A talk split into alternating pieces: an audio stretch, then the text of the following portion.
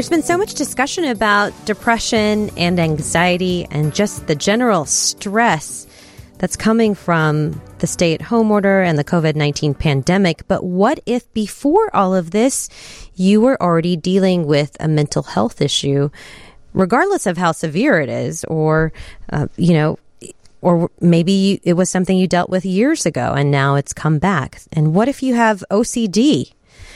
A lot of people joke about having obsessive compulsive disorder, but what if you really do? And all of this fervent hand washing, is that a trigger to make your OCD worse? 312-981-7200 if you've experienced any of this or have a question, because joining us now is a licensed mental health counselor at the Anxiety Treatment Center of Greater Chicago, Christina Maxwell. Hi, Christina. How are you? Hi, G. I'm well. Thanks for having me. Oh, so glad to have you on the show. It's first time. Can you tell us a little bit about yourself? Sure. I am, as you said, a licensed mental health counselor. I work in the suburbs of Chicago at the Anxiety Treatment Center. I live outside of Chicago with my husband and three boys, 6, 8, and 10. If I have that right. You have your hands full. So you're doing a lot of e-learning, a lot of homeschooling right now. Yes, I am. Yes, juggling many balls as many families are across our nation and world. And of course, you're still working and doing, I'm assuming, a lot of telehealth right now. Yes, I am. I am pretty much exclusively doing telehealth at the moment, as a lot of my colleagues are. Can you tell us a little bit about the Anxiety Treatment Center of Greater Chicago? Yeah, sure. So we are a group of people who specialize in anxiety disorders, and a lot of people don't know that there's quite a few of them. So OCD, as you mentioned in the intro, general anxiety, social anxiety, phobias.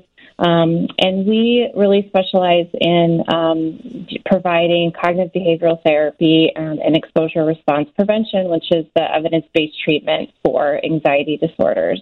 So really, we exclusively provide that kind of treatment. And what I love about my practice is that we are really creative, and we're really we're just really excited to work with people who have had treatment refractory anxiety disorders, who have gone to hospitals or residential programs and haven't been successful. And oftentimes they'll come to us, and we'll be able to help them. And so that's, I've been there for almost 4 years, and I've really appreciated just how passionate my team is to help people with anxiety disorders. Christina, you mentioned cognitive behavior therapy, and then what was the other type of treatment? Yeah, so part of cognitive behavioral therapy is called exposure response prevention. And basically, G, what it is that you gradually expose the person to the thing that they feel threatened by or anxious about. And we do it in a real collaborative way by teaching the person what's happening in their brain and body, and that they're really misperceiving a threat. And then we help them expose themselves to that fear so they gain the confidence to be able to confront that fear in the future. Wow, that sounds fascinating and a little scary to confront something that you fear the most. But yeah, but I imagine that's done. It's in your professional care, and of course, it's in a safe space, and it's done gradually, I'm guessing. Yeah, we do it in, I always like to say we do it in a compassionate and, it sounds maybe impossible, but I find that we can actually use a lot of humor as well in the process. And I find that people don't realize how resilient and strong they really are until they start this process. But they gain so much confidence, and it starts to trickle into other areas of their life as well. Wow, you don't realize how resilient and strong you are. That's a positive and hopeful message. I like that. Mm-hmm. Yeah, and I think that a lot of people maybe not be feeling that right now. But exactly. Okay. I encourage them that they are, and they might not feel it for a while. But a lot of times when we look back on really difficult experiences and circumstances that we've been through, we see, man, like, I'm really tough. I never thought I could have made it through, but I did it, and I'm stronger for it. It's hard to feel that way right now when everyone's feeling so stressed and overwhelmed, understandably so. Absolutely. Before we talk about OCD and anxiety disorders specifically, and you know how this is affecting people that may have already been struggling with that before this happened, we should start with the basics. And can you explain the difference between stress versus anxiety? What are the differences? Yeah, sure. So my understanding of stress is that it's really a natural response to an external threat. So, if you say you're at work and you hear that they're laying a bunch of people off, that's stressful because that, and it, I think that would be a normal response to come home and tell your partner, your family, like, oh, I'm stressed that, they're laying people off at work. I don't know what's going to happen. Anxiety is really more categorized as like I said before, like a misperception of threat. And, I work with adults, but primarily with kids and adolescents. And the way that I explain it to the younger population that I work with is that it's really like a false alarm that's going off in your brain and in your body. Or for the little ones, I say like it's like your brain playing a trick on you, and saying that something bad's going to happen, or you're really exposed in a certain area when you're not. So things like, a child who lives in a safe neighborhood having a difficult time going to school and has separation anxiety, and they're afraid something bad's going to happen to mom or dad or to them if they separate and go to school, when there's really no real, there's really no threat. It's a perceived threat. So that's the way I would really categorize or differentiate those two things. And stress is something that's normal. It's a human reaction and behavior that perhaps doesn't necessarily need medical attention, but is anxiety something that always does or sometimes does, or what would you say? Yeah, I think that's a really good question. I think anxiety can even be a normal, somewhat normative part of our life. I think when it becomes more problematic is when it's really interfering with your ability to function in your daily life. And so you look at things like for kids, are they sleeping okay? Are they able to, well, right now no one's going to school. Are they, are they able to get up and perform their daily duties? Are they worrying a lot? Are they ruminating, all the time? And that's impacting their ability to have friendships, or and right now, my kids are FaceTiming with their friends all the time. They're so anxious that they can't even get on the FaceTime call because they're so worried about what someone's going to think of them something like that. That would be considered, interfering with their ability to function. So we've had to kind of look at functioning a little differently in the COVID Absolutely. era, but it still applies. We do still have ability to function in some ways, even though it's much different. So that's what we really look at when we're looking for like a clinical diagnosis of anxiety and needs intervention. Well, thanks for clarifying that, kind of differentiating stress versus anxiety. Licensed mental health counselor at the Anxiety Treatment Center of Greater Chicago, Christina Maxwell, is here. She's going to be taking your calls, 312-981-7200. Coming up, she's going to talk about how difficult this is for people that may have already been dealing with anxiety disorders like OCD even before all of this happened. And she's going to have some tips for us, especially if that's been the case. All that coming up.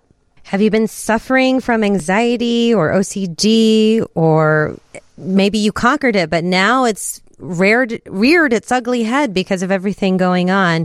Well, you can call us 312-981-7200, because licensed health counselor Christina Maxwell is here. She works at the Anxiety Treatment Center of Greater Chicago, and she's going to be talking about some of the things that you can do to help, especially if you're someone that's already been dealing with these issues. So, Christina, what's the first thing for people to remember if they've already had a mental health issue before all of this happened? Yeah, I think the first thing to remember is that, you may or may not be at risk for it to flare up again. The three things I usually tell people after I've worked with them is that there's three conditions in which we typically see flare-ups, and that's transition, so change, stress, and illness. So I would categorize COVID-19 as extremely stressful event. Indeed. Yes. And so, if you notice that, something that's been dormant for a really long time and you've been able to manage anxiety or manage the OCD, if you're experiencing flare-up, to have self-compassion, that's okay. This is one of the conditions in which we do see flare-ups, and to seek out the provider that you were working with beforehand or seek out a new provider. There are so many people providing telehealth right now, telemental health services, and so don't hesitate to reach out. It can be so, so helpful, and oftentimes when people have, a flare-up again, what we find is that they don't typically need a really long course of treatment again. Sometimes they just need what we call a few booster sessions, just to remind them of the skills that they had used and learned before and to start using them again. And we find that can be really, really effective in helping people manage. Christina, that is such an important point because you're right. I think sometimes maybe you'll think, oh, goodness, I don't want to have to go through months and possibly years of treatment. I already did that. But you're saying you might not need to do that. No. In fact, I've been doing this for 15 years, and I've had a couple of people have to come back in again because of, they had a child, or they moved, or they had a death in the family, or, life is full with unexpected things that can be really challenging to manage. And we just say, okay, what are the things that we need to do again? Let's remember. And I find that people they remember quickly, and oh yeah, I got this, and they get back on track, and they don't need that long course of treatment again. I think the tough part would be if you never had a provider before, or you're not in touch with your provider anymore because you're already overwhelmed and feeling anxious and there's a sense of despair, and then sort of the idea of finding someone to talk to might be overwhelming. Yeah, I think that certainly can be. And, there are so many providers, but we don't all do the same exact type of therapy. I would say, and I'm just going to speak to my specialty, if you do have OCD or an anxiety disorder, I really do encourage you to contact somebody who does do CBT or exposure response prevention. And there's two national websites that I can give to them that will have a database of providers that have been kind of vetted and who do these things. And those two are ADAA.org, that's the Anxiety Depression Association of America, and for OCD, it's the International OCD Foundation, so that's IOCDF.org. Okay. And again, those are national databases that people can plug in their zip code, and they can pull up a list of providers in their area that do CBT. So that's specific to OCD and anxiety. So that's fantastic. And anxiety, yeah. What are some of the other things? So beyond finding a provider or seeking your previous provider and getting that booster session, or maybe signing back up for sessions for a little bit, what are some other things that you can do? So I think there's a lot of things that people can do on their own to start managing. If it's just like generally worrying about COVID. I came up with a top 10 list that's posted on our website, but one of them I think is really important, is to decrease your exposure to the news and the media at this time. Right. Except for right now. Yeah. I'm telling the folks that I work with, get on once a day for maybe 5 to 10 minutes and get the update from the CDC or the World Health Organization, wherever you find your news, and get the update and then turn it off, because I think the thing that it's really difficult with anxiety disorders is that there's a high intolerance of uncertainty there. Mm-hmm. And this is such an uncertain situation. And so and for you to just ruminate and worry on all the uncertainty about it, it really does nothing to solve the problem or help you feel better, unless you're one of those researchers. Yes. You know, trying to find a cure right now. They should keep working. Absolutely. And yes, we need all the smart people in the world to continue, all the scientists, all the researchers to continue their jobs. Right. But if you're like me, who's a mom who's trying to balance, you know, e-learning and working, and my husband is also working, you know, and we're trying to manage all this, and it's very stressful and very overwhelming. You know, it's not helpful to sit and think about, when is this going to end? How is it going to end? Are my kids going to go to summer camp? You know, what's going to happen?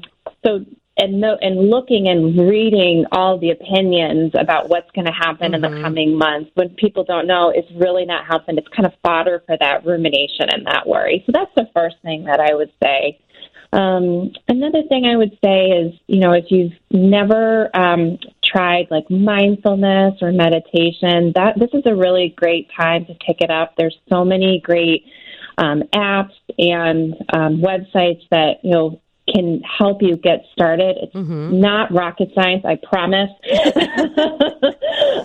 Yes. And 5 minutes of mindfulness or relaxation can do such wonders to calm your nervous system down, to help you do the tasks that you need to do throughout the day.